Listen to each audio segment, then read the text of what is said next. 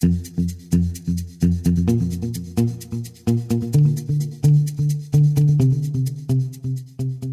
hello, fellow innovators. This is Patrick Emmons, and I wanted to welcome to the Innovation and Digital Enterprise podcast, where we interview successful visionaries and leaders, giving you an insight into how they drive and support innovation within their organizations.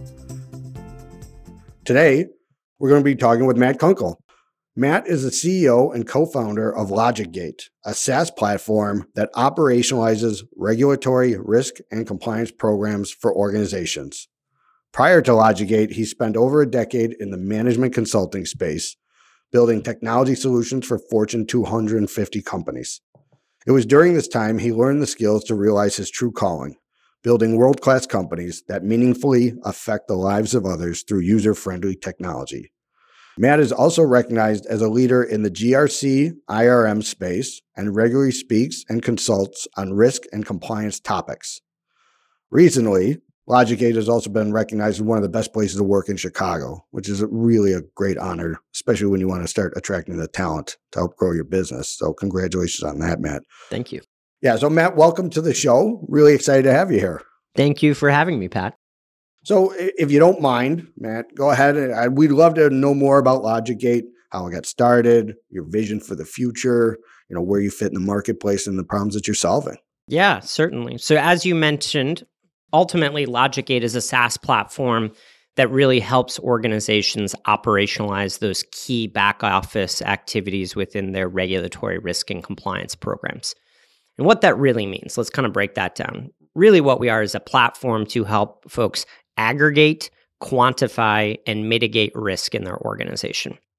There's really five key areas of risk that we focus on, and within any organization, there's uh, third parties, right? Risk of, of having third parties your data for them. There is uh, regulatory and compliance risk. There's IT related risk. There's security related risk, and then there's business unit related risk. On top of our LogicGate platform, we have 12 core applications based on our time in the consulting world that have deep domain content built into there. And then we have integrations with other uh, data providers to bolster kind of the, we call them risk vectors, but really they're data points to make those strategic risk based decisions. So that's that's what is widely known as GRC or IRM. GRC is governance, risk, and compliance. IRM is integrated risk management in here. The differentiator, the big differentiator that we have is the extensibility of our platform, the configurability of our platform, and the ease of use. And what I mean by extensibility is the ability for our the users, the actual business users in the risk and compliance group to build other applications on top of our platform to capture other risk, we call them risk vectors, right? And it's really just risk areas in their organizations. Ultimately, the ROI here is process automation, doing things with less resources, reputational damage decreases, and government fines. So, really, bottom line ROI. A great byproduct, though, of what we're doing is we're aggregating all of the different risk vectors in an organization on one centralized platform. And once we have that, what we'll be able to do is something called risk intelligence, right? And this is where we are taking the company and, and really where I think the industry is going. And risk intelligence is this how do we take all of these different risk vectors, tens of thousands, hundreds of thousands, map them to different business units in an organization, and then run an algorithm to quantify the total risk exposure of that business unit and prioritize those thousands of different risk vectors. So then I can go in and have a conversation with the CEO of an organization and say something like this Your distribution business unit is carrying a billion dollars worth of risk over these 10,000 risk vectors. If you mitigate the top 5% of that, that billion dollar risk exposure goes to a half a billion dollars in there. Whereby hopefully they can then take on more strategic risk and that mitigate those and take on more strategic risk in that business unit, whereby ultimately driving better business outcomes, which is top line ROI, not bottom line ROI. Traditionally, the space, the ROI has been all on the bottom line. We are trying to flip the script on that and take it to a place of using risk to actually be a revenue driver within an organization. Risk as a revenue driver. Explain that. Yeah.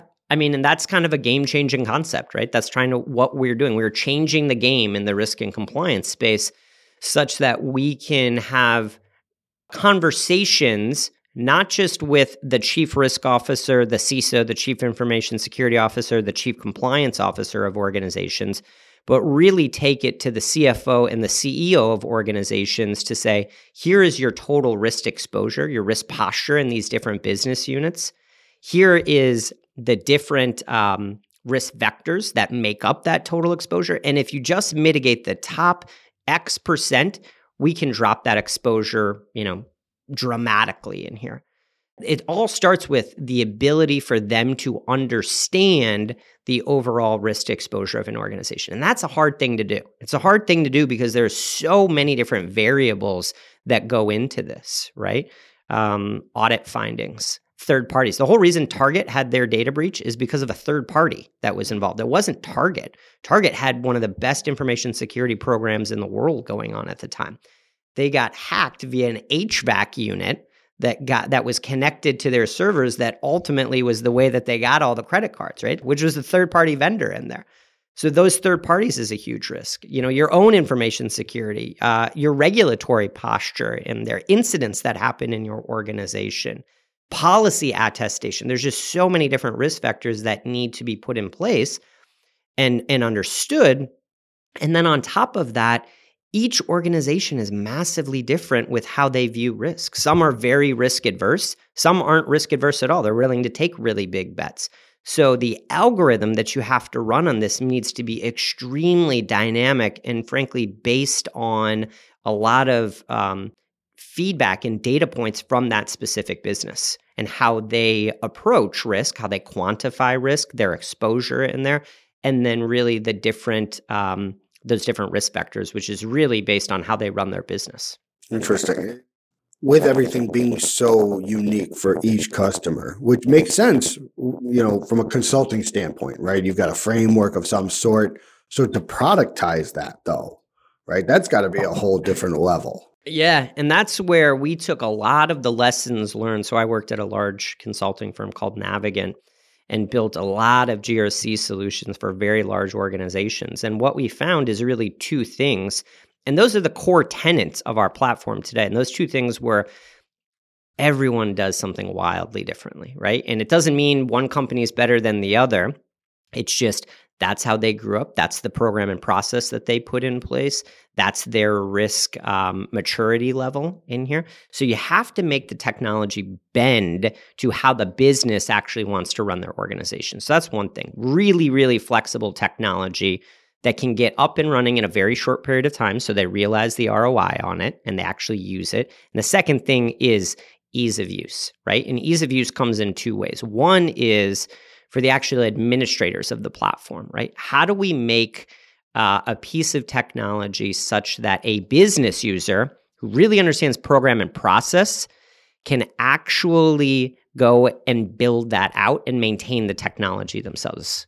And two is you got to make it really easy for the end user, what's called the first line of defense, to be able to actually put data in, or else they're not going to do it. And that's kind of when it's in our core DNA, right? Our why as a company really has nothing to do around risk and compliance. It's just that we believe that flexible, easy to use enterprise grade technology really can change the trajectory of those organizations, but much more importantly, change the lives of the individuals that work in there because we're using technology to make their day to day much more effective and efficient. Interesting. When I think about this type of stuff, I think about audits, I think about one time events, but your platform is something that is there constantly? Is that is that how that works? And it's constantly monitoring these different metrics? Yeah. So it is there as a solution to automate a lot of those one-time event activities. I'll give you a great real life example of this right? Um, there's a, a very large lending firm in the bay area that came to us and said hey we've got a real problem with uh, third-party risk management. We got 500 vendors. We track those vendors on excel spreadsheets and sometimes we don't even know if they have insurance in place, right? So we said, no problem, we can help with that. We downloaded our out of the box third party risk management program to them. They get paired up with a customer success representative, which is someone to help implement. They all, our CS team all comes from a Big Four background and has GRC implementation experience in there. took about 90 days to get them up and running and taking their methodology and actually um, tweaking our audit, and it's all GUI drag and drop, tweaking our application to meet how they actually wanted to run their program. But much more importantly, we trained them how to use the platform over that 90 days. And they've subsequently built 10 other applications on top of our platform, one of which is their contracting and procurement process. Now, this is where it's getting into the automation step. At one spot in the contracting and procurement process, it can call the third party risk application to actually send out those vendor questionnaires that they originally came to us for, uh, put in all the appropriate information, automatically score those, and then move on the contracting spot uh, if it is under a certain risk threshold to the next step in the process. Whereby automating a lot of kind of the the manual activities, the back and forth email notifications that would have um, or is how they were doing things prior to the Logic Gate platform in there. And there's countless examples of that. Really, it's how do we automate the mundane day-to-day tasks that need to happen, the quarterly audits that need to get kicked off in there, the evidence collection that's in there, whereby giving these individuals in the risk and the compliance and the audit group and the regulatory group time back in their day to help make much more strategic decisions. Let's look at the data what is the data telling us, right? Are there bottlenecks in the process? Are there things that we can be doing much more effectively and efficiently in there, as opposed to tracking things down, kicking off uh, audits that happen on recurring time frequencies, things like that? So, my mind is thinking uh, software developer, right? Like, think about automating unit tests, creating scenarios where you have stability when you're deploying code. And it sounds like this is that scenario where you've got. So, does this lead, I guess, from like a target market like when do people come to you right? Yeah it's a great question. We we really have customers all the way from the fortune 50s of the world big global brand names that you would know down to you know a 100 person startup that needs to be pci compliant because they process credit card data in their system or they work in the healthcare industry so they have to be hipaa compliant in there. So we really it's a very horizontal platform we work in pretty much every major industry vertical, obviously focused on the ones that you would think of in the space, which are the heavily regulated one, financial services, healthcare. TTNM, which is tech, the technology uh, sector, is actually a really big one for us, and that's because of the emergence of the cloud. Right, and all of most technology companies nowadays are using the cloud either to deliver their services or um, to run their technology. And if you're in the cloud, you need to be SOC compliant. You need to have information security programs, which is either um, ISO 27001 or NIST. And LogicGate can really help operationalize those programs for, for organizations. Interesting. From an innovation standpoint, like I, I think about when you get, you know, those large organizations, right? They become so fear riddled, right? We can't do this because we don't know what's going to happen, right? We can't have that kind of exposure. We can't. Does this give them a stronger platform to maybe adopt innovation, new ideas, try things out faster? Oh, yeah, 100%. And we're seeing that, right? A lot of what happens is customers will come to us and say, I need you to solve this problem. I have a core problem, right? Third party risk management, policy tracking, incident management, um, enterprise risk management. And that's where those core kind of 12 out of the box applications that we have. That's the the landing spot, the beachhead into organizations. But more and more what we are seeing is our customers are actually building innovative applications on top of our core platform to help aggregate, track, and mitigate risk in different areas within their organization in there. So it truly is. I mean, really, what we're trying to do here at the end of the day is democratize application development and give business users that really understand program and process and what they need to put into place in their core business area a platform to use technology to do that much more effectively and efficiently. It's an interesting space, right? Everybody needs it, right? Everybody's it's top of mind for every CIO. Nobody wants to be on the cover of the Wall Street Journal for the next hack even though there's almost an assumption that like it's going to happen again. Is that is that part of the buying barrier? Is that what people hesitate on or Well, I think a lot of people when I talk to, especially very young when I talk to investors about this, they were like, risk and compliance, really? Is that a it doesn't seem like a very sexy space to be in. And I think ultimately the reason why is just the lack of buying power early on in this space, right? The the risk and compliance group, the CIOs, 10, even five years ago, are kind of the redheaded stepchildren of an organization. You're not a revenue center, right? You're not driving profits for us. You're a we have to do this because of XYZ reason in here and it's fine. So you're you're at that point selling on fear and doubt, right? More and more what has happened over the last 5 years is there's so many tailwinds in the space with things like uh, privacy issues, GDPR, CCPA, the whole Facebook debacle and the privacy issues that they had, uh, the emergence of the cloud. And what that has meant is more people are putting data in the cloud. More people, more organizations are working with vendors who are cloud hosting providers that then put their data up there. So you have to have really robust third party risk management programs.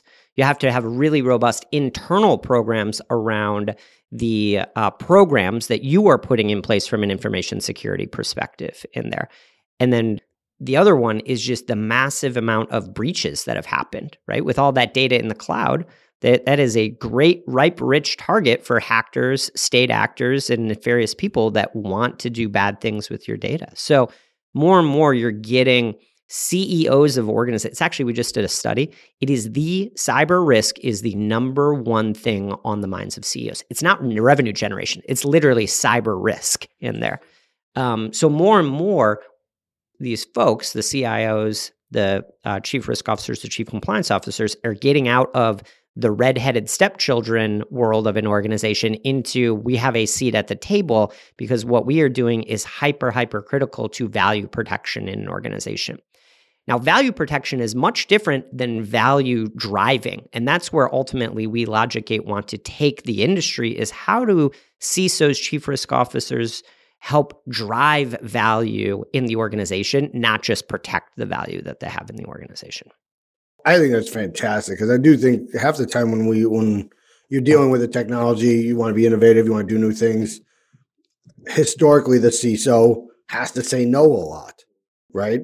And if there's a way that you could actually measure that so that the CISO doesn't have to be fear addled at all times and can be a strategic element of like, no, we're, if you just change it up or we do something slightly different, you know, our risk exposure is to a point where we go, no, this is good. We can yep. live with this kind of risk. I think it's amazing. That would, and you mentioned, you know, uh, it's not sexy. And I said, well, welcome to Chicago. Yeah. I mean, part of it is like why we, this whole podcast exists, in my opinion, is I, somebody said a long time ago that Chicago is where technology goes to work, right? So it's it's interesting to me how much the B two B plays here in Chicago that don't have like the the mammoth scale of like an Uber or like mm-hmm. a B two C play, but these are the businesses that other businesses need to use to grow. And like what you're doing is, you know, in many people, in my own opinion, this is going to be a secret weapon for a lot of people to get beyond that initial growth stage where you can stay aggressive about growth, right? You can stay innovative. You don't have to, you know, the protection, right? Yeah. When the protection isn't the 80% of your mindset, right? Totally. You know, and I, I wonder about the CEOs with, uh, so what do you think the CEOs with their focus on cybersecurity? Part of that is the threat is real, obviously. But I also wonder is it the economy is just performing for so long where it's like, yeah, we're going to make money. Nobody's really worried about making money right now. Yeah, I mean, I think you hit on the point that I think is is the most important one there, which is they want to feel. I think the reason that it's number one and top of mind is they don't have that warm, fuzzy comfort feeling of I feel good that our cybersecurity program or our third party vendor program or that our internal controls that we have in place are buttoned up and tight. Some of it is just they're novices at it and, and it's an education process that the industry is going through with them. But I think some of it is, again, you know, CEOs of the organization care about one thing, the top line and the bottom line. And that's what they speak. I speak in that, right? So it's what do we do to help drive those two ROI dimensions? And historically, it's all been bottom line in here. It's you know, we're not going to get fined. It's we're not going to have a big data breach. It's we're going to do things more efficiently in here. But like I was saying again, how do we take that conversation from you know bottom line to the top line and being able to say, um, you know, this is we can really predict different risk elements within your organization in here. going back to a point that you touched on here in Chicago is I totally agree with you. I mean, Chicago is a community that especially the tech community of B2B SaaS innovation. Those if you look at the investors in this community and I know a lot of them very well, a lot of them are on our cap table that you know that's what they get excited about, right? It's very predictable. It's SaaS revenue. It's easy to understand in here. And I think it's a Chicago is an amazing, amazing place to build a business. And there's a couple reasons behind that. One is just the talent that we have in here. If you look at the geography of where Chicago is, you've got one of the best computer science programs in the world in the University of Illinois, right down the road. You've got obviously that, that must be hard to say for you a little bit. being a being a Michigan fan, I hey, I agree. Hey, they're close too, right? I'm just saying. I yeah. appreciate the honesty. It's yes. good to have self awareness. Michigan's no yeah. slouch. Michigan is no slouch from a computer science program as At well. All. And nor is Northwestern, and nor is the University of Chicago, right? right. And nor is U of I and or um, UIC. UIC, yeah, yeah, they're all right here. So we have a, a really strong talent pool. The problem is this talent pool is being pulled out of Chicago to the coastal firms because these talented kids they get fascinated by I want to work for Uber. I want to work for Facebook. I want to work for Twitter. I want to work for these giant big tech companies that are out there. And what Chicago doesn't have is that anchor marquee um, tech company that's in here. You can argue uh, Groupon is historically historically that biggest, yeah. that's the big one yeah. in here, and I think more and more you're getting some. You can see Uber is starting to move talent in here and, and opening a big office. Um, McDonald's is moving their office downtown to try to because they have a huge digital innovation campaign going. Um, you know, so I think they're trying to, but it's it's almost the chicken and the egg concept. You need talent, mm-hmm. and we can talk about this, but it's it's literally the core of any business. You need amazingly talented people to grow big businesses, and amazingly talented people want to work for amazing companies.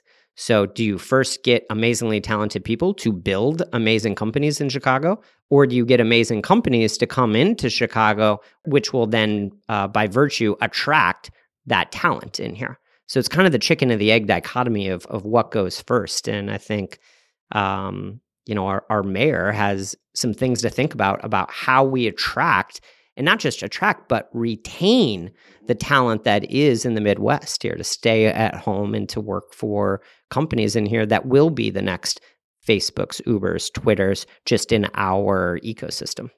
Yeah, I, I, something uh, same concept. Great schools. How do we retain the talent? How do we keep our good kids here? Right? Because clearly those on the coast aren't doing so good at raising their kids, so they got to come steal ours. right?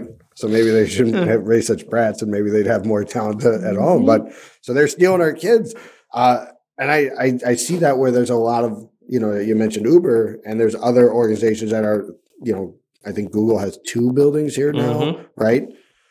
But the leadership of those organizations are not here right? And i think that's what ambitious aggressive young people are looking for is like hey i want to be at that we're, we're in a transition to your point and it's critical for us to have that where we're going to have more success stories where people are going yeah i, I can make a career there and i can i can i can make it an impact. Yeah 100% and again i think it comes down to it's the people the biggest lesson that I've learned in starting and growing a company and taking it, you know, we we really are kind of an inflection point. We grew from 25 employees going into 2019 to now we're 110. So in about a 12 month window, you know, 5xing almost the size of the company in here.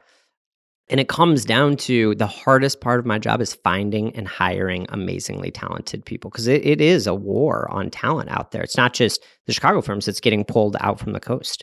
I think a really big thing is maintaining the ability to hire to the core values that you have in the organization, right? And establishing them very early from a company perspective and living and breathing those and leading from the top from myself and our executive team that not just by what we say, and believe me, we say it a lot to our employees what they are, but living it day to day from an actions perspective and having those core values as the things that actually drive the decision making mechanism within our company, right? So one of the big ones is empower customers. Is this something good for our customers? Our product people think about that all the time.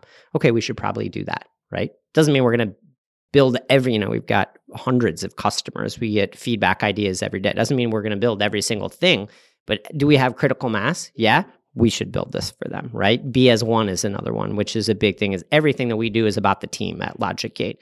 We win together, we lose together. We have the mantra of revenue is everyone's responsibility in the organization, down to the engineers that we have in here, right? And we celebrate together, um, and we celebrate team wins, not individual wins. So we have these core six core values, and we really we talk about them a lot, but more importantly, by our actions across the team, those core values are shown, and then they bubble up, right? And then it's well, people shout out other people for living those core values within the organization. And that just makes it sticky and it gets more sticky and it gets more sticky in there when people actually see it in action and working. And then people want to do it more and more. And then we want to hire people that have those same core values and bring them in.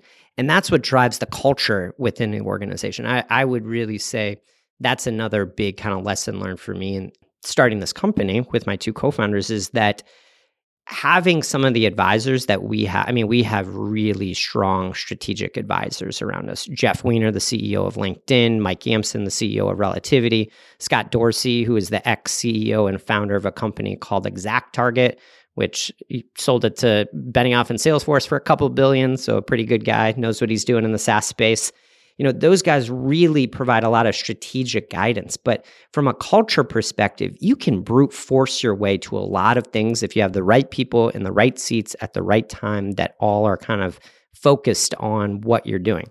You then sprinkle on the strategy magic of having those guys involved, and that's how you become and, and can potentially build a billion dollar business. It's very interesting. You go from entry level hiring to people have sold off billion dollar businesses, right? Have mm-hmm. had impact on the economy that is sizable and noticeable. So there's a there's a continuity thread there of from uh, I'm picking up of you know surround yourself with with people of the right culture, right? People that celebrate the things that you celebrate. They they really love the core values. So when you're reinforcing these? Is there anything i know we talked uh, previously about you know a slack channel and things like that. Are there other things that you're doing in the organization to really you know culture is a thing that you can feel you can smell yeah. but you can't really see right? Yeah. And it's you can you can you can see it and you can feel it and touch it and smell it but is, are there things that you guys are doing that to really reinforce that? Because going from 25 to 100 like 5x right having been an organization nowhere near that scale and the challenges of even like 2x, you have the potential of having a completely opposite or at least different culture being injected in your organization, yeah. right? So 5x, I would imagine that culture reinforcement is going to be a critical element to make sure that they are engaging and embracing what you have done historically, what the organization's built on. So, what do you think is the most successful thing that you've done to reinforce that kind of uh, core values, that culture, yeah. that that right way to act, behave. You know, be a logic gate person. Yeah, there's a couple of them in there. Frankly, it starts before they're even a logic gate employee. It starts in the hiring process. So we have a pretty baked out, robust hiring process that we spend a lot of time mapping the core values of our organization to that individual and ask very specific questions of them to say, you know, are they a team player? We call it be as one, right? Do they embrace their curiosity? Are they someone that wants to raise the bar for themselves and challenge mediocrity in here? So it's it starts before they're even an employee in looking for those core values in that person through the hiring process and not in just their work life, right? What they've done in the work, but their personal life, right? What do you like to do outside of work? Do they demonstrate those core values? So that's one. Two is, and you kind of touched on it, it's just a constant drumbeat of reiterating the core values, highlighting them, and then also making it that it's not just the executive team that's talking about them, it's the actual employees that are bringing them up, talking about them, giving kudos, we call them shout outs to other employees for living specific values and examples of how they do that. And then obviously having some sort of, you know, gamification around it. And what we do that is by every month, we have something called the Goat of the Month Award, right? The greatest of all time for that month award. Um, there's a little goat. It's our it's our Logic Gate mascot. Actually, is the goat. And every month, the company votes on for that month who was the employee that demonstrated our core values the best, and they get a little award. They get the goat for the month, um, and it's it's coveted. People want that, right? People want to be recognized as, hey, I live and breathe these values in in our organization, and that just proliferates, right, um, through throughout everyone. Interesting. Yeah, I, I, I think that's really great, and I I agree hundred percent QA begins in the hiring process, right? It's a, you can you're going to fix a lot of things after you you know either people get it, want it, have the capacity to do it, yep, or they don't. Right? I mean, totally. It's it's a lot of people when we hire them. We're like, listen, I don't know anything about GRC. I've never been in this space before, and we were like, listen, if you embrace your curiosity we can teach you all about risk and compliance and methodologies and best practices and, and why it's important to people. But what do you have in your DNA, right? Are you a curious person so that I can teach you about it? Do you care about customers in there? Do you want to understand their problems and their pain points in there? Are you a team player, right? Are you going to put um, you know, we before me in there? And are you going to look out for the company before yourself in there? So if they have that just purely in their DNA, the teaching part is easy. Yeah. No, I 100% agree. I used to go after like the best technical talent, right? I want to get the, the whatever we spent, and I analyzed, we did about 80% of our interview process was around technical assessment, mm-hmm. right? Mm-hmm. That did not make them want to work with customers. Mm-hmm. Right. So then I started to realize I started saying that we needed to find like it started I started looking like who was really successful. And it wasn't the technically some were technically superior, some were not. But the job was more of a vehicle for them to satisfy what their personality wanted to do. Right. So the service to others, which is big for a consulting firm like ours, right? Mm-hmm. We're constantly solving other people's problems. So if you don't derive value or joy out of that, it's not going to stick. Yeah. And then you'll want to become a better whatever your role is because you're fulfilling something that actually makes you happy, the vehicle by which for many was building software, that yep. kind of thing. So for sure. But I do want to, I know we got just a few more minutes left. I do want to talk about like that. How did you get all these amazing people on your advisory board? Because they're board of directors, mm-hmm. you know, that's amazing. Yeah. Well, think it boils down to a couple things. One is never say no to anyone for a coffee conversation. I will I do so many coffee meetings, it's ungodly, but I think it's part of the role of the CEO is to really expand the network of the company. You are kind of the the focal point of the network of the company, right? Mm-hmm. So it's you never say no to a coffee meeting because it's not it's someone can introduce you to someone, can introduce you to someone, can introduce you to Jeff Weiner, right? um, so it, it doesn't happen overnight in there. Uh, I will give a plug and a shout out to TechStars. So they're they're a program, a business accelerator that we went through in Chicago that really um, that networking effect. They amplified that very very much, right? So the first month of TechStars, I got to meet about a hundred different influential people in the Chicago tech community. Wow one of which was Mike Gamson, who was the head of sales at LinkedIn at the time, who connected me with Jeff. So that kind of um, that network effect really works there. And then B is, you know, I think it's just you got to be um, authentic and open and honest and authentic about yourself, your company, what you're doing. And those type of people, I think it just that authenticity really resonates with the the Dorseys of the world, the Gamsons of the world, the the Weiners of the world, right? And you know it's also you got you got to have a good company behind you that they want to get behind and spend their time and put their money behind um, as well. So and that really comes down to very early stage two things. Uh, i got a big problem to solve in a big market and you are the people to do it and we just happen to have a very big problem. I mean, the risk and compliance space, if you believe the analyst, 28 billion was spent in that space. So very unsexy, very, very big though. A lot of money going into that space. And then two is we did it for in the consulting world for 10 years. So we were, you know, we knew the problem intimately inside and out. And we really believed, and I think it's kind of showing now, is that we are the folks to solve this problem and really game change how folks are are running their risk and compliance programs.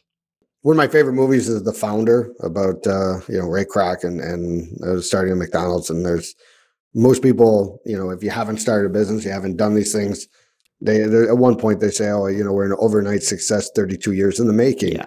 it's like, exactly right. You know, and that's really how it usually manifests. Yeah, right? for sure. So you you you've been doing this for a decade, right? You're a pro. You know what you're doing. You know the people. You know the places. You know everything. And then you took it and you went to the next level. And uh, honestly, congratulations on the great success. This is awesome. I know you guys are getting a lot of well deserved recognition here in Chicago. You're you're really becoming one of those stars in in our tech space of you know a hot place to work. So anybody who's listening, I know they're hiring. Uh, you should check it out. But make sure you check out their core values before you submit that resume because apparently they're going to find out. I love it. I love it. Thank so, you very much for the the kudos, and uh, we have a lot a lot to do left, and we have big um, aspirations for what we want to do in this industry, and not just in the risk and compliance industry, but what we want to do in the tech sector specifically in Chicago, but really how do we how do we have another one of those Groupon type companies out there within our tech community that can really bolster and put Chicago on the map? Awesome. I, I we're all pulling for you. Love it. Thank you all so right. much. Really Thanks appreciate the time. On. Yeah. And I also wanted to uh, thank our listeners. We really appreciate everyone taking the time to join us. Uh, if you'd like to receive new episodes as they're published, you can subscribe by visiting our website at dragonspears.com slash podcast or find us on iTunes. Uh, we're on Spotify or wherever you get your podcasts. So thank you again, listeners, and uh, we'll talk to you soon. This episode was sponsored by Dragon Spears and produced by Dante32.